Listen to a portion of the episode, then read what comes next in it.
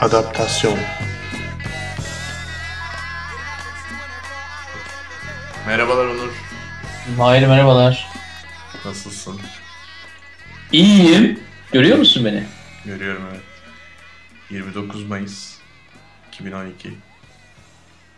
Yeni bir bölümde birlikteyiz. Evet. İstanbul'un fethinin 598. yıl yok kaç oldu? Evet evet doğru söyledin ama. Öyle bir şey evet. 98 olamaz abi. 1400 99. 1453. Ee, 59 olur. Öyle olsun doğru. Aritmetiğim zayıf biliyor musun? Fetih filmini izlemiş miydin peki? O konuda konuşmuştuk galiba bir 10-15. Heyecanla bekliyorduk evet. Yani ben izlemem demiştim. Aha, Ama çok izleyicisi olacağına eminim demiştim. evet. Ne yaptı acaba gişede? Gişede iyi. Birkaç kere izledi insanlar. Ee, Bayağı iyi iş yaptı diyebilirim. Valla Çıkardı yani. Gişeden parasını çıkardı. E bundan sonrası DVD'ler, şeyler, e, bizim auxiliary dediğimiz diğer promosyonlar diyorsun. ürünlerden kâra geçecek. Tişört. Mesela sarı Televizyon falan. hakları. Tişört. Padişah sarığı falan gibi eşantiyon olabilir mi acaba? Fetih. Ya tabii bunları ürüne dönüştürmek çok iyi olur. Padişah sarığını nerede giyeceksin işte problem orada. Şimdi akşam bebeğin sen padişah sarığıyla bilmiyorum fazla piyasa Hoş. toplayamayabilirsin. Hoş karşılanmaz diyorsun. Mesaj geldi Onur. Evet bakıyorum. Hocam iyi akşamlar. Ha tamam. Evet. E, madem Ee? Türkiye'den açıldı konu oradan devam edelim. Bugün Red Hack Almanya Türk Hava Yolları'nın sitesine ekledi. Haberin var Ya mı? haberim olmaz mı? Var. Gurbetçiler çok muzdarip yani. Kimse bilet alamadı falan. evet. Türkiye Hava Yolları çalışanlarını desteklemek için Evet. biliyorsun çalışanlar eylem yapıyor. Ee, Redek de tabii tek merkezden yönetilmeyen bir oluşum. Hı. Günümüzde genelde sorun çıkartıcı tırnak içerisinde söylüyorum. Bu kurumlar tek merkezden yönetilmiyor zaten. Benim Ee, merak ettiğim bir şey var. Yani bu Red Hack Team işte kendilerini sosyalist hackerlar olarak tanımlıyorlar. Türkiye'de birçok bir takım hacker teamler falan Ay Yıldız Hack Team falan vardı mesela sağ görüşlü. Birçok hacker takımı vardı. Çok başarılı olamıyorlardı. Bu Red Hack'çiler bir şekilde işi çözmüş gibi görünüyorlar yani. Gerçekten böyle anonymous hani dünyada neyse Red Hack de Türkiye'de öyle bir noktaya gelmeye başladı gibi. O zaman birkaç soru sorayım sana. Bir, Buyurun. başarıyı nasıl ölçüyoruz? Yani milliyetçi hackerlarla bu sosyalist hackerlar arasındaki nasıl bir başarı farkı var? Ben şöyle ölçüyorum açıkçası. Şimdi hack camiasında genelde mühim olan şey hakikaten bir siteyi hedef aldıysan o siteyi indirebilmektir. istediğin şekilde. Yani database'ini mi çalacaksın ya da siteyi işte face off deniyor yani ana sayfayı indirme muhabbeti vardır. Böyle ve onu uzun bir süre devam ettirebileceksin. Yani recovery kolay olmayacak. Yani kontrol sende olacak as long as possible. Uzun süre. Peki. Bir tane daha bayağı- yönelteyim sana. Ha? Onu yapmak için bir tane daha sual yöneltmek Tabii. istiyorum. Onu yapmak için hani böyle bombardımana mı tutmak gerekiyor her zaman? Vallahi hani çok fazla şimdi. insan oraya giriyor gibi yapmak gerekiyor mu yoksa başka yöntemleri de var mı bunu yapmak? Şimdi çok detaylara girmeyelim o konuda. Hani hakkımızda savcılık yasal işlem şey işlem başlatmasın yani nasıl hack yapılır podcast'ine dönmeyelim birden de. Hayır şöyle tabii ki ya bu işin şakası sonuçta herkes biliyor zaten neyin nasıl olduğunu. Ben bilmiyorum soruyorum ondan dolayı. Her, herkese, ya evet onun için bu açık bir bilgi sanıyorum bu değil mi? Açık Hemen açık evet. Yani ne bileyim mesela DDoS denen bir saldırı yöntemi var. Ha. Evet bu galiba böyle bir anda kalabalıklaştırıyorsun etrafı. daha yoğunlukla ilgili bir saldırı yöntemi. Ama genelde mesela Türkiye odak tabanlı sitelerde benim anladığım kadarıyla çok ciddi açıklar var. Yani işte bu DDoS dediğimiz şey Denial of Service Attack. Bayağı bir sürü makineyle aynı anda saldırıyorsun ve o yüklenmeyi kaldıramıyor. Hani basit bir şekilde böyle açıklayabiliriz. denial of service oluyor. Ama bu Red Hat'in yaptığı e, şeyler benim anladığım kadarıyla daha çok mesela şifreleri ele geçirebilme. Çünkü çok basit olabiliyor mesela. Bu emniyetin şifreleri galiba birden 9'a sayılar arda arda sıralanmış bir şekildeymiş öyle? Gerçekten mi? E çok öyle tabii. Ben Türkiye'deki öyle haberler çıktı. Ama işte. çok user friendly'miş. Aslında kötü de değilmiş yani. Öbür türlü karışık karışık şifre kim yazacak onu yani?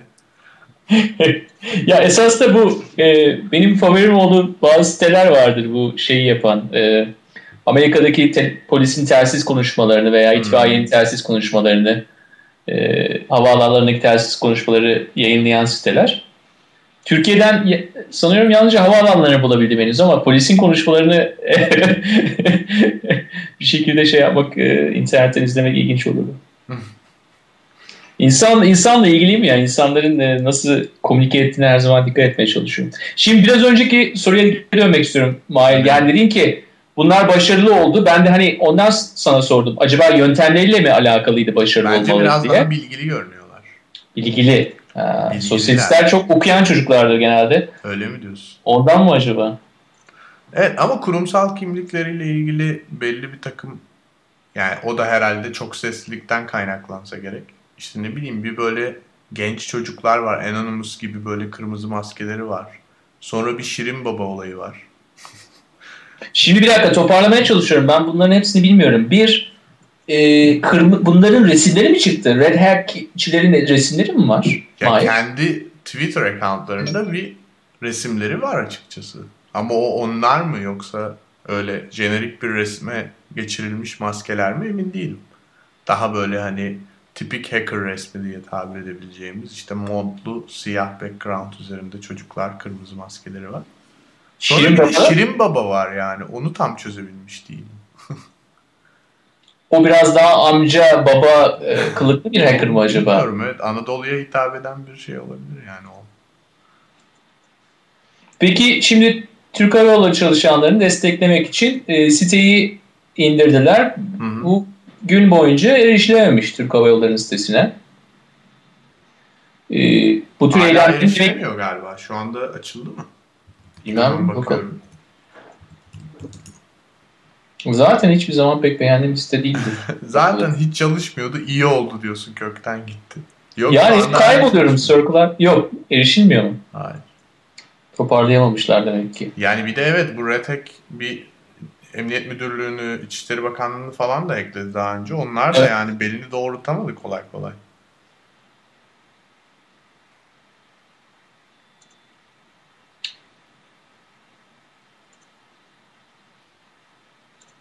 Evet, bir başarı söz konusu. Ben başarılı buluyorum kendilerini.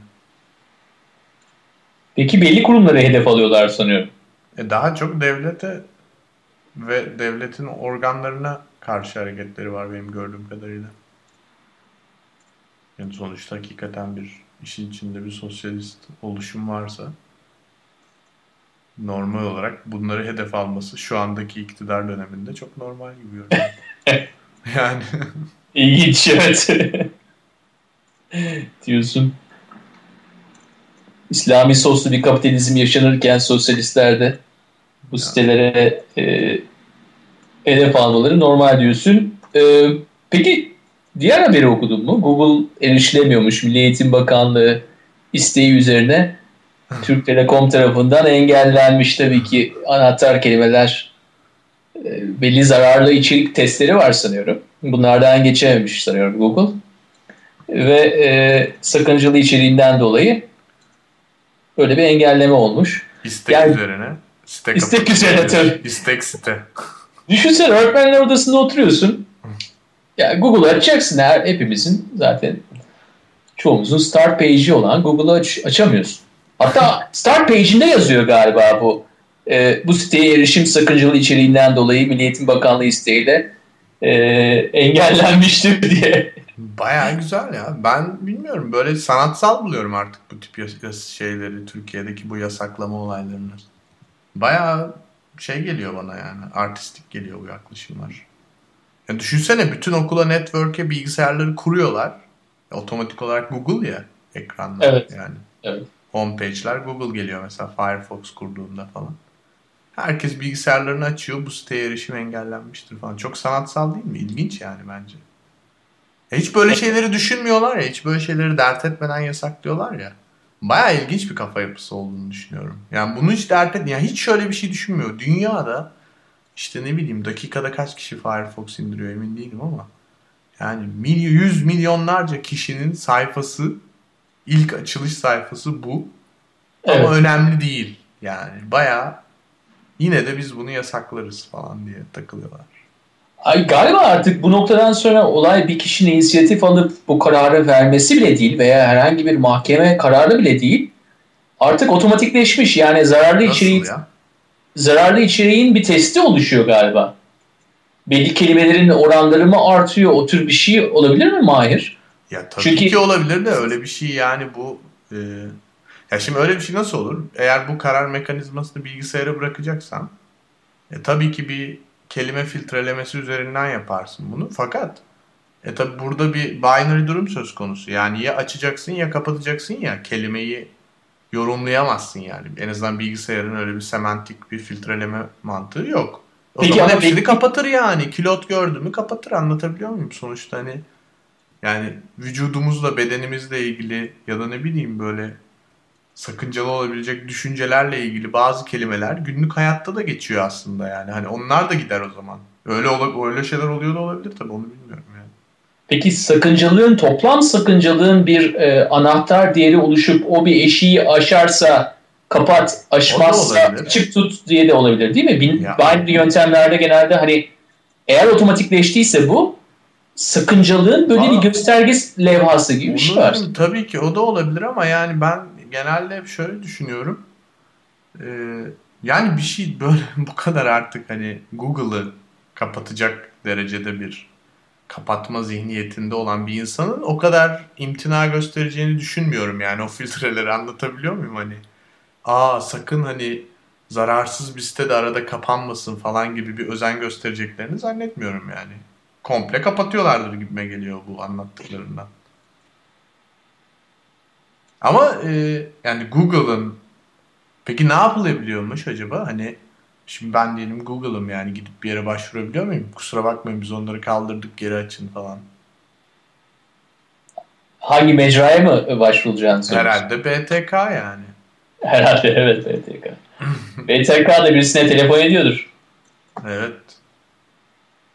Yani biliyorsun kupa bile kolay verilmedi. ya May neden bu fikir özgürlüğü çok önemli? Bugün girişimcilikle ilgili Türkiye'de bu MIT'nin değişik e, şehirlerde yaptığı bir e, programlar var. Bunlardan bir tanesi de Global Startup Workshop diye bir şey.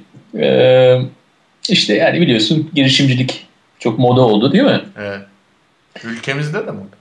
Tabii ülkede de yani asker memur e, zihniyetli ülkeden artık hani biraz daha serbest ticarete doğru geçen bir ülke. Bunlar tabii biz alkışlıyoruz da zaman zaman. Aha. Peki bu ticaretleşmeye geçerken niye fikir özgürlüğüne vermemiz gerekiyor? Ya olmasın kardeşim fikir özgürlüğü. Yani bu Google'ları falan e, Milli Eğitim Bakanlığı'nın e, isteğiyle kapatalım. Yani sakıncalı şeylerin temizlenmesinin ticarileşmeyle nasıl bir organik bağlantısı olduğunu Abi, anlamak sonuçta, istiyorum ki anlatabileyim. Ben sana kendi fikrimi söyleyeyim o zaman. Sen de üstüne kendi fikrini ekle. Şimdi ticaret nasıl bir şey? Özgün fikrin, ilginç olanın diğerlerinden bir adım önde olduğu bir şey. Yarışma zaten bunun üzerinden dönüyor değil mi? Senin ilginç bir fikrin var. Daha önce kimsenin aklına gelmemiş. Onu kurguluyorsun imkanları ve de işte olanakları da müsait kılabilirsen gerçekleştiriyorsun. Çok da başarılı oluyorsun ondan sonra. E, özgün fikir dediğimiz şey bir kere pratikle oluşan bir şey bence. Yani sen hayatında 50 tane kimsenin hoşuna gitmeyecek. Hatta 50'nin içinden 10 tanesi iktidarı ya da etrafındakileri ya da aileni rahatsız edebilecek şeyler düşünüyorsun. Ama onların hiçbirini gerçekleştirmeyeceksin hayatında. Fakat o düşündüğün 10 tane, 50 tane, 100 tane çöpe attığın, toplumun hazır olmadığı, sadece sana yönelik olan fikirlerden sonra 101. fikirde, 102. fikirde, 103. fikirde güzel bir şey bulabilirsin. Herkes yapacak diye bir şey de yok ama E yani Amerika'da gördüğümüz kadarıyla böyle oluyor zaten. Yani bir takım insanlar belli büyük ticari fikirlere imza atmış insanların eğer tanışırsan yani sohbet etme imkanı bulursan inanılmaz manyak fikirleri varmış yani daha önceden. İyi ki onları yapmamışlar falan diyorsun yani. Bu, bunu yapsaydı herif herhalde tutuklanırdı falan diyorsun mesela. yani ama adam en sonunda bir yere gelmiş. Kendi içinde bir süzmüş yani. Güzel bir noktaya getirmiş işi. Yani o kendi içinde süzmeye güveneceğiz mi? Yani burada güzel mekanizmalar kurabiliyoruz. Tepeden süzebilirken niye kendi içerisinde herkes süzsün? Doğru diyorsun. Yani şimdi polisimiz varken e, efendime söyleyeyim savcılarımız, hukuk sistemimiz varken diyorsun ki niye herkes kendi yargısına sahip olsun? Evet. O da başka bir düşünce tarzı tabii ama bence biraz insanları serbest bırakmak, onlara inanmak. Yani aile içinde de böyle, toplum içinde de böyle olduğunu düşünüyorum insanın, bireyin kendi kişisel oluşumu açısından daha yararlı. Hem ticari kimliği açısından hem insani kimliği açısından. Ama bu benim düşüncem. Bu benim hayata bakışım yani. Herkes böyle Çok düşünmüyor. marjinal bir adamsın sen. Neyim? Çok marjinal bir adamsın Mahir. Yine mi marjinal kaçtım ya? O kadar o kadar normal sakin sakin açıkladım her şeyi. Ama sen demiştin ya hani Türkiye'de marjlar biraz dar. Sen ha. taştın hemen. Bak 3-5 kelime ettin hemen o marjların dışına çıkıverdin. Evet abi hep kağıt printer'a büyük geldi diyorsun yani. kim printer kim kağıt? kağıt benim tabii ki. printer. Yani bilmiyorum abi bence biraz böyle... Biliyorsun biliyorsun söylüyorsun da. Neyi ya. söylüyorum? Güzel güzel söyledin. Bence bilmiyorum yok burada biliyorsun. Ha, yani benim bakış açım bu. Bence bu yüzden tabii ki düşünce özgürlüğü olmalı. Yani akıl akıldan üstündür abi. Bak bugün İngiltere'de mahkeme oldu biliyorsun. Rupert Murdoch'ın hmm. ceza davası görülüyor. Ee, Tony Blair söz almış. Tony Blair de bayağı tartışmalı bir figür tabii İngiltere'de. Evet radyoda e, gör, şey dinledim. Evet. Yani adamın biri çıkıyor Diyor ki sen diyor savaş susun diyor. Yani adam eski başbakan yani orada. Eski başbakana evet. mahkeme sonunda başka bir herif bayım diyor sen diyor savaş susun diyor. Yani or, yani buradaki gibi de böyle olması gerekir abi. Yani bir, burada bir başbakanın bir bakanın tabii ki yani sosyal ya da hiyerarşik sistem içerisinde benden daha fazla söz hakkı var. Bunun farkındayım ama bu benden daha akıllı demek değil yani. Kimse kimsenin padişahı falan komutanı değil yani gelişmiş ülkelerde. Hepimizin kafası çalışıyor yani. Konuyla ilgili tabii George Michael'ın e, unutulmaz e, video kliplerinden bir tanesi e, vardı. Sanıyorum George Bush'un köpeğiydi Tony Blair. Evet. E, e, artık yıl kaç oluyor? 2002 değil mi? Tam savaş evet, başlamadan evet, Irak Savaşı zamanı. Irak Savaşı zamanı. E, yani e, bu işte bu düşünce özgürlüğüyle ilgili bir şey. Ya evet de hala Türkiye'de ben fark ettim bazı insanlar devlet büyükleri lafını ironisiz kullanıyorlar. devlet büyüklerimiz diyorlar. İroni yok ama sıfır. Ama işte o biraz ataerkil toplum meselesi ya hala. Yani baba daha iyi bilir. Dedenin eli öpülür falan. Tabii ki öpülür yani. Hani kimsenin yaşlı insanlara karşı saygılı olmak kadar güzel bir şey olamaz bence hayatta. Ama bu şu demek değildir yani onların dediği kutsal kitap hiçbir zaman da şaşmaz falan. Böyle bir şey yok yani hayatta. Peki o zaman yani redekçilerden başladık. Mesela e, bizim bu tür illegal mi diyeyim bu oluşumlara karşı nasıl bir toplumsal bir e, duruş almamız gerekir? İstersen soruyu biraz daha toparlayıp şöyle sorayım. E, bu tür gruplara karşı yaptıkları şey tabii ticari olan bir siteyi indiriyorlar. Hı. E, bunun Yo, devletin çeşitli, sitesinde indiriyorlar. Devletin sitesinde ticari indiriyorlar. Değil o. Doğru. Tamam. O ticari değil. E, belli bir yaptırımı sanıyorum şu anda ceza yasasında var bununla alakalı. Var var. Tamam. Onu bir tarafa bırakmak istiyorum. Bence e, bakış açısı olarak yani toplumda hangi bakış açısının eksik olduğunu düşünüyorsun? Bu hacker teamlerini yaptığı hareketlere karşı ne yeterince temsil edilmiyor? Çünkü bunu normal sıradan bir izleyici Show TV'de işte ATV'de falan haberlerde gördüğü zaman otomatikman bir düşünecektir bu konuda değil mi? Böyle bir reaksiyonu olacaktır. Sence bu konuya nasıl bir katkıda bulunabiliriz? Başka ne tür e, bakılabilir bu aktivitelere karşı illegal tarafı dışında? Abi zaten yani şu anda bakarsan Twitter'a 30 bin kişi takip ediyor bu adamları Twitter'da. Yani e, az bir rakam olduğunu düşünmüyorum ben. E, sonuçta bu Hilal Cebeci'yi takip etmek gibi bir şey değil yani. Riskli de bir şey bir açıdan. Türkiye biliyorsun ilginç bir yer. Ekşi Sözlük'te entry yazdın diye kapına polis geliyor falan. Hani bu takip edenlerin de listesini alıyor olabilir birileri diye düşünüyorum ben açıkçası. Ona rağmen 30 bin kişi takip ediyor şu anda. E, demek ki bayağı destekliyorlar. Ya şöyle bir durum var abi. Bence artık bu tip olaylarda yani özellikle Türkiye'de çok ilginç bir kontrast olduğunu düşünüyorum ben. Yani Twitter gibi bir şey var. Oradan bakanından, milletvekilinden tut, işte sanatçısından normal bakkalına kadar herkes Twitter'da istediğini yazıyor, tartışıyor falan, birbirine cevap atıyor falan. Ünlüler normallere cevap atıyor. İşte futbolcu milletvekiline cevap atıyor falan böyle ilginç bir sürü enteresan diyaloglar var.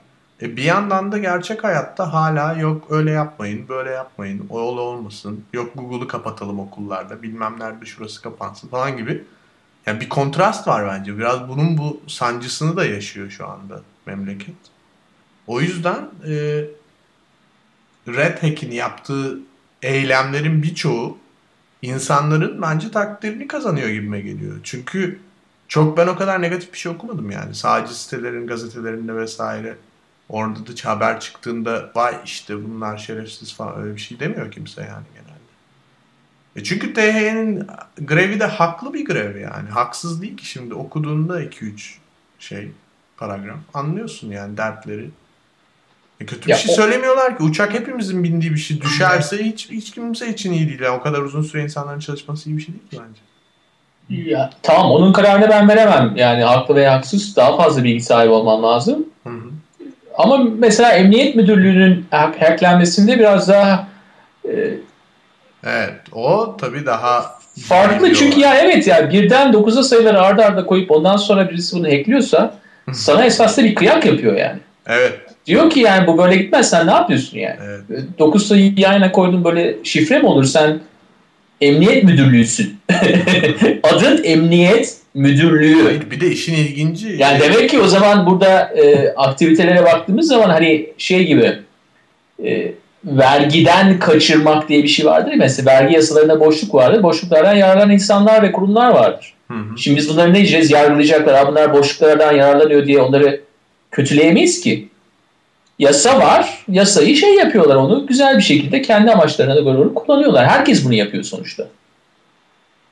Burada da biraz galiba bir e, mekanizmaya bir çarklara bir yağ sürmek gibi bir şey yani. Biz bak siz böyle şey yaptık.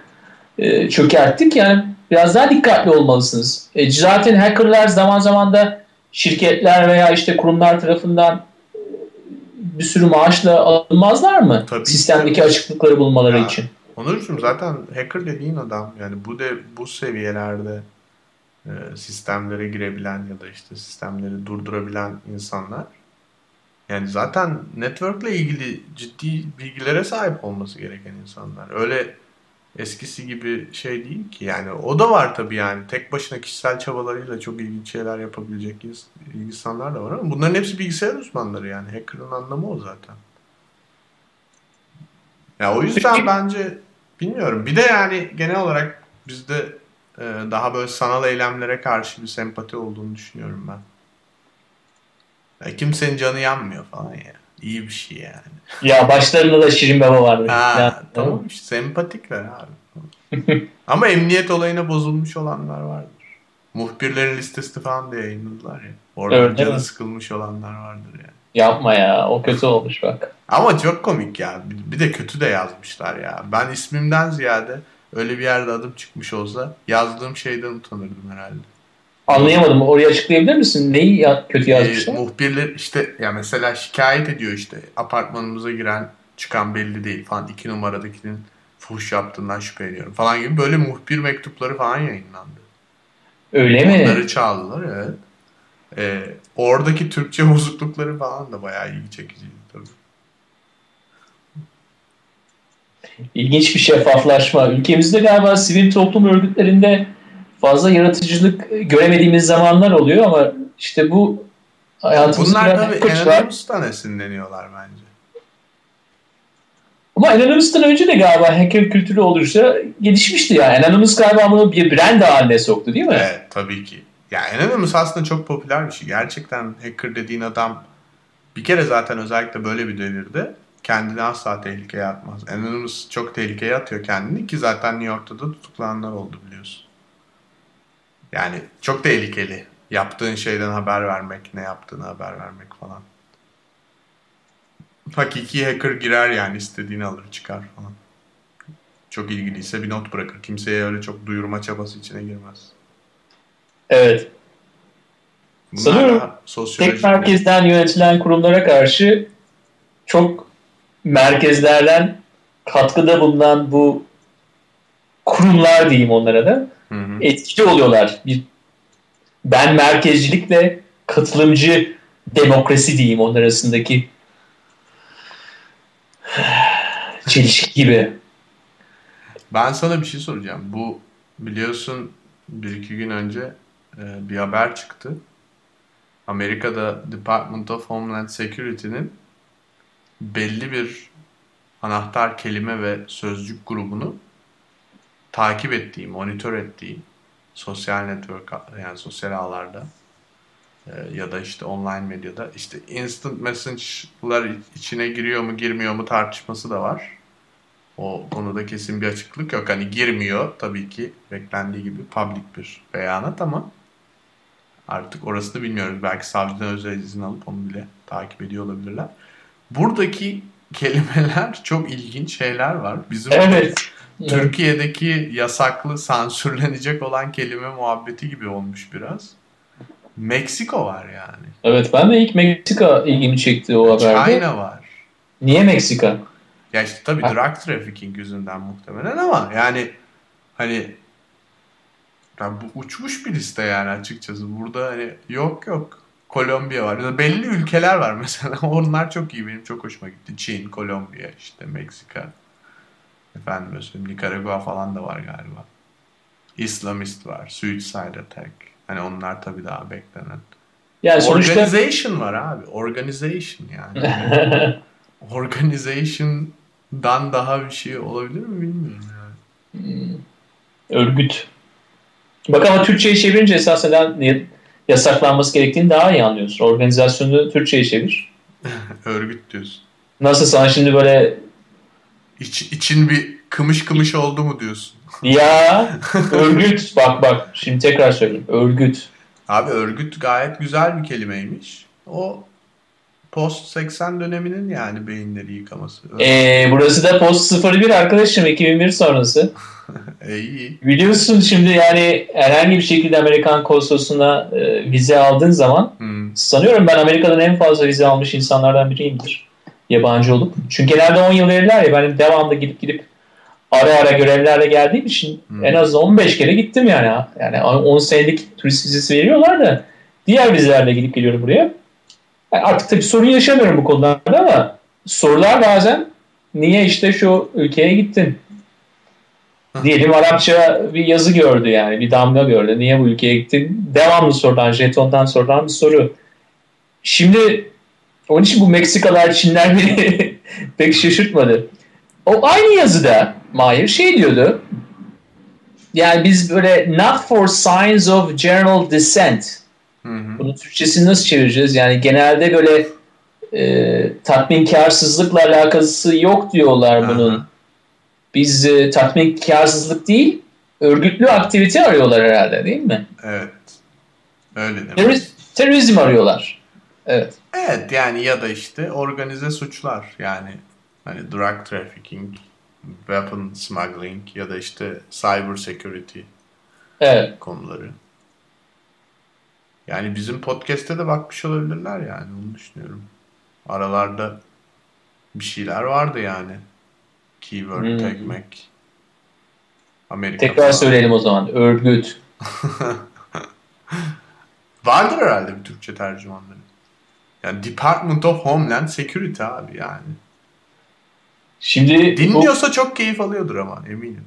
2001 yılında galiba Kasım ayında kuruldu. Yani e, şey vurulduktan sonra, New York vurulduktan iki ay sonra hemen yepyeni bir bakanlık kurdular bu. Hmm. Değil mi? bakan yani çok yüksek bir kurum yani bakanlık olmasa bile e, bir anda tabii büyük bir güce erişti. Eskiden INS'ti yani bu işte yabancılar şubesi gibi bir şeydi. Şimdi Department of Homeland Security harıl harıl biliyorum yani Türkçe konuşan arıyorlar, Arapça konuşan arıyorlar. Benim öğrencilerimden çok kişi Arapça bildiği için şeye başvuruyor, FBI'ye başvuranlar var.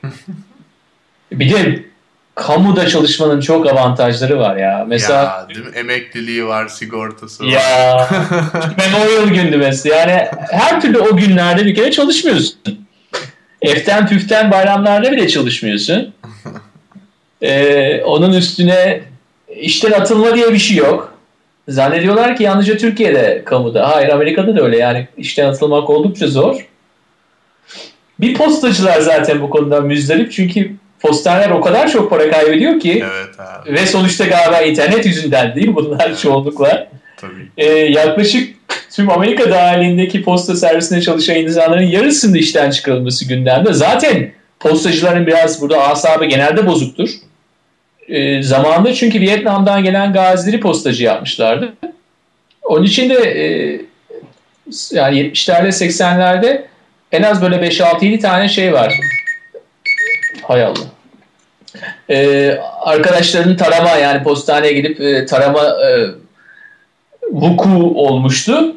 E, onun dışında kamuda çalışmak güzel tabii burada. Şimdi bir de güç var. Mahir yani Department of Homeland Security demek yani dünyadaki en güçlü kurumlardan birine sahipsin. Ne yapıyorlar mesela? İşte birisi White House'un sitesine falan girerse 16 yaşında bir çocuk bir tane mektup gönderiyorlar. Diyorlar ki sen böyle bir şey yaparsan bir daha sen Amerika'ya giremezsin hayat boyu diyorlar mesela. Yani böyle yaptırımlar olan şeyle sahipler. Tabii başka bir ülkede önemli olmayabilir ama Amerika'ya girip girmemek insanlar için hala önemli. Dünyanın bir numaralı ülkesinde oynayan bir ülkeden bahsediyoruz. Yani güç çok ilginç bir şey. Yani Türkiye'ye dönersek eğer bu artık gücün nasıl kullanıldığı ben bazen yani şu anda olduğu gibi ağzım aç, açık kalıyorum yani. Neler yapılıyor ya? Dünyanın gerçekten çivisi çıkmış gibi geliyor bana. Evet yani peki şöyle bir şey var Onur yani neden bu kadar sağduyu kaybediyor herkes sence? Ya online ortamlarda da ben mesela böyle haberler okuduğumda tüylerim diken diken oluyor. Yani bu kadar mı ya birbirimize güvenimizi, sevgimizi, saygımızı yitirmiş bir dönemde yaşıyoruz? Yani hani acaba bu kadar iktidarların böyle neredeyse faşizme varacak şekilde olan yaklaşımlarının insanları tetiklediği ya da böyle şeyler yapmaya daha çok ittiğini de düşünemez miyiz? Yani hani sen sürekli ya bundan daha rahatsız edici bir his olabilir mi? Ben Meksika yazarken düşünecek miyim yani üç kere artık? Anlatabiliyor muyum? Yani bir benzeri ya da başka türleri Türkiye'de de var işte ne bileyim insanlar iç çamaşırı alırken acaba TTNet, BTK beni izliyor mu? Beni sapık mı zannediyor falan diye mi düşünecek yani? Bu paranoyaklık işte bunların bence büyük bir kısmı teknolojiyi bilmeyen insanların ya da daha doğrusu teknolojiyle büyümemiş insanların bu tip yerlerin başında olmasından kaynaklanıyor. Çok korkuyorlar yani çok. Korkuları yani çok sonsuz. O zaman evet çok kısa zamanda çok büyük değişikliklerden geçtik. Ee, ve ulus devlet denilen model de çok yeni bir model. Hmm. Hayır. Ve biraz yapay bir model tabii ki. Yani daha önceki imparatorluk modellerinden sonra çıkmış yepyeni bir model. Çok yapay model ve 20. yüzyılda da yani 100 milyon üzerinde insanın ölmesine neden olmuş bir model sonuçta. hani daha öncesini de saymıyorum abi. Ee, 1800'leri saymıyorum. Ee, olmuş bu kadar bir model aslında yani. Olmuş bir model ama tam yani kendi kendini böyle güvende hissedeceği zamanda da bir anda işte böyle teknolojik gelişmeler geliyor. İnsanlar ayrı bir kare. Bir de ticaret tabii şeyi getir bizim konumuz olan ticaret ve teknoloji yani müthiş bir dinamizm katıyor. İnsanlar o kadar kolay kontrol edememeye başlıyorsun. E tamamen merkezler böyle capital city üzerine kurulmuş. Dünyadaki Rus devletlerinin her birinin bir tane baş şehri var. Bunun üzerine kurulmuş sistemlere sen böyle dinamik bir şey katıyorsun. İnsanlar düşünüyorlar, başkasının düşüncelerini görmeye başlıyorlar. Ona göre düşüncelerini değiştiriyorlar. Yani müthiş bir tehlike. Ne yapıyorlar o zaman? İşte ilk başta biraz Wild West gibi oluyor internet. Hiç kimse bize karışmıyordu yani 10 yıl önce. Ben 20 yıl önce girdiğimde, 20 23 24 yıl önce girdiğimde hiç öyle bir karışan falan yoktu. O kadar daha radarına girmiyorduk kimsenin. Abi. Daha internetin iyisi bilinmiyordu genelde. Ama 2012 yılına gel aktalar, sopalar. Kimin Google... yüzünden oldu? Sen söyle. Kim kim yaptı bunu böyle? Biz yaptık. Biz sevdik bir olayı yani. Hayır bu. abi. Zuckerberg yaptı abi. Mahvetti. Ha, o... Bütün ortamı bozdu yani sana söyleyeyim. Ya her şeyi o çocuğa mı yıkalım şimdi? Yıkalım Tabii hadi. yıkalım abi bak. Herkes eskiden ne güzel nickname falan takılıyordu yani. Anonymous olarak. Fikirlerin önemi vardı. isimlerin önemi yoktu. Sonra? E sonra nickname olayı ortadan kalktı. Benim de hayatımda ilk kendi ismimle kaydolduğum site Facebook yani. Buradan açıklıyorum. Daha önce hiçbir zaman kendi ismimi kullanmamıştım. Çünkü o yeni bir şeydi yani o zaman. Vay be kendi ismimiz. Herkes mi gerçek falan. Hani eskide öyle bir şey vardı abi. Ya bunlar gerçek değil falan yani. Çoğunu öyle e, sanal alemde gezinen botlar zannediyorduk. Belki de gerçek insanlardı çoğu zaman. Değil mi? ICQ'lar, MyCQ'lar. Yani evet. Kimin ne olduğu belli değildi falan. I love you, you love me. O yüzden de ciddiye you want meet, I want to meet. o yüzden ciddiye de alınmıyordu. Devletin ciddiye alacağı, kale alacağı bir şey değildi. Ama şimdi... Altı üstü nick diyorsun ha? Aynen öyle abi. Lakap gibi bir şey yani. Şimdi nüfus cüzdanıyla endeksli. Nüfus cüzdanına yaklaştı birden iş. Facebook TC kimlik numarası da isteyebilir yakında bak. Gerçek kişi olup olmadığını anlamak Allah, için. Onurcuğum benim... Modelinde herkesin bir numarası var. Benim Türkiye Facebook açık... kimlik numarası. Amerika'da sosyal güvenlik numarası. Belki bunları da ister zamanla.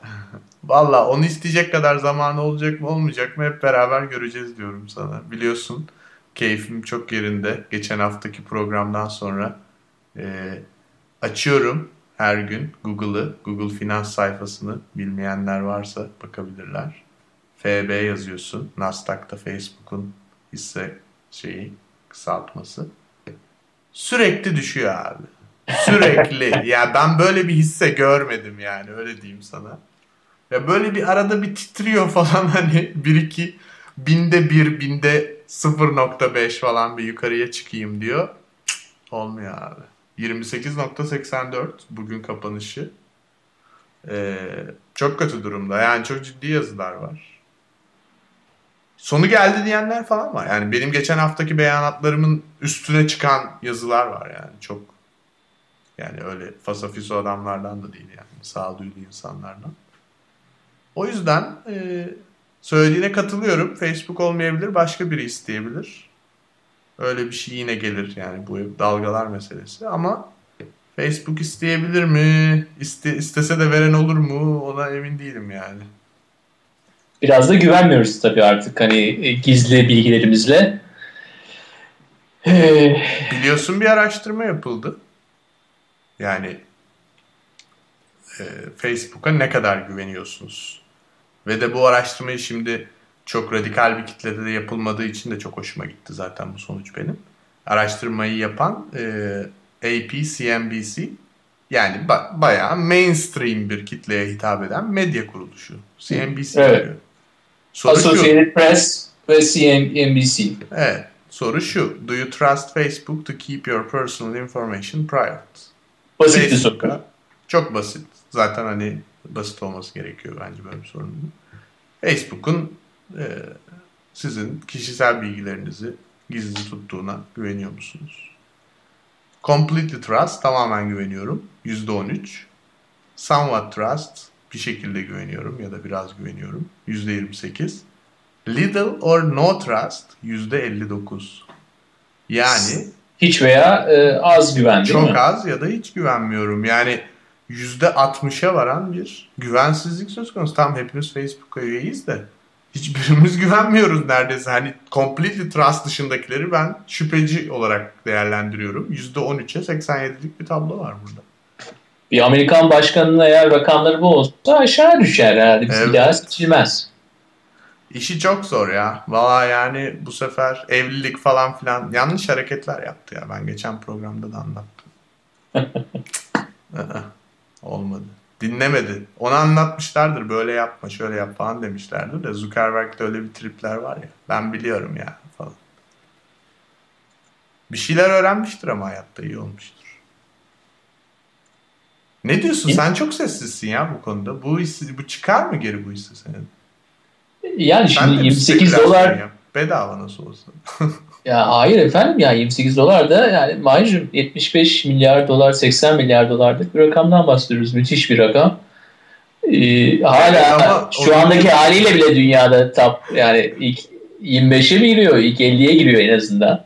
Ya kesinlikle öyle de aradaki hani, kayıptan da bahsedelim istersen. Sadece bir hafta süresince olmuş bir 20 milyar dolarlık da kayıp var. Yani. Ya olabilir tabii. Daha yeni başlıyor. Daha hiçbir şey yerine oturmadı yani. Tit titreyecek biraz. Zamanla göreceğiz yani 2012 senesinde mesela 31 Aralık 2012'de kaçla kapanacak? Ne kadar e, piyasa değeriyle bitirecek? Bizim market capitalization diyoruz. İşte şirketin o anki değerinin ne olacağını merak ederim. Ama yani 100 milyar doların biraz uçuk bir rakam olduğu anlaşıldı. Demek ki biraz daha aşağılardan başlaması gerekiyordu. Ee, yani bu gibi olaylarda biraz zaman vermek gerekiyor tabii. Çocuk da galiba balayından dönemedi. biraz bekler bence o balayından. ya şöyle bir yazı vardı bu geçen haftada konuştuğumuz e, Facebook reklamlarıyla ilgili. Çok güzel bir yazı olduğunu düşünüyorum e, Facebook'un reklamları neden çalışmıyor? Çok basit yani çok kısa bir alıntı yapalım yani oradan. Çok iyi açıkladığını düşünüyorum çünkü sorunu. Diyor ki Facebook diyor insanların nasıl kişiler olduğuna göre reklam üretmeye çalışıyor. Oysa ki reklamın amacı insanların kim olduğunun kim olduğundan ziyade kim olmak istediğini. Kim olmak istedikleri bir şekilde ilgili ama ne tür sorunları var? Yani sorunlarına çözüm getirerek daha iyi reklam verebilirsin sen. Ama Facebook'ta kimse sorunlarından bahsetmiyor ki. Herkes sanki evet, hayatı işte günlük bir gibi davranıyor. En tatlı, en mükemmel zamanlarını fotoğraflıyor ve ona göre update'ler yapıyor. Zannediyorsun ki ya bunların hepsi herhalde günde 5 tane Prozac alıp atıp evet. yaşıyorlar diye. E, müthiş bir sansür söz konusu. Niye depresi oldukları zamanları söylemiyorlar. Evet. E çünkü bu platform onun için yapılmış bir platform değil evet. yani sonuçta. Abi sen mesela bir ilaç satmak istiyorsun. Diyelim ki evet. diyelim uyuz ilacı.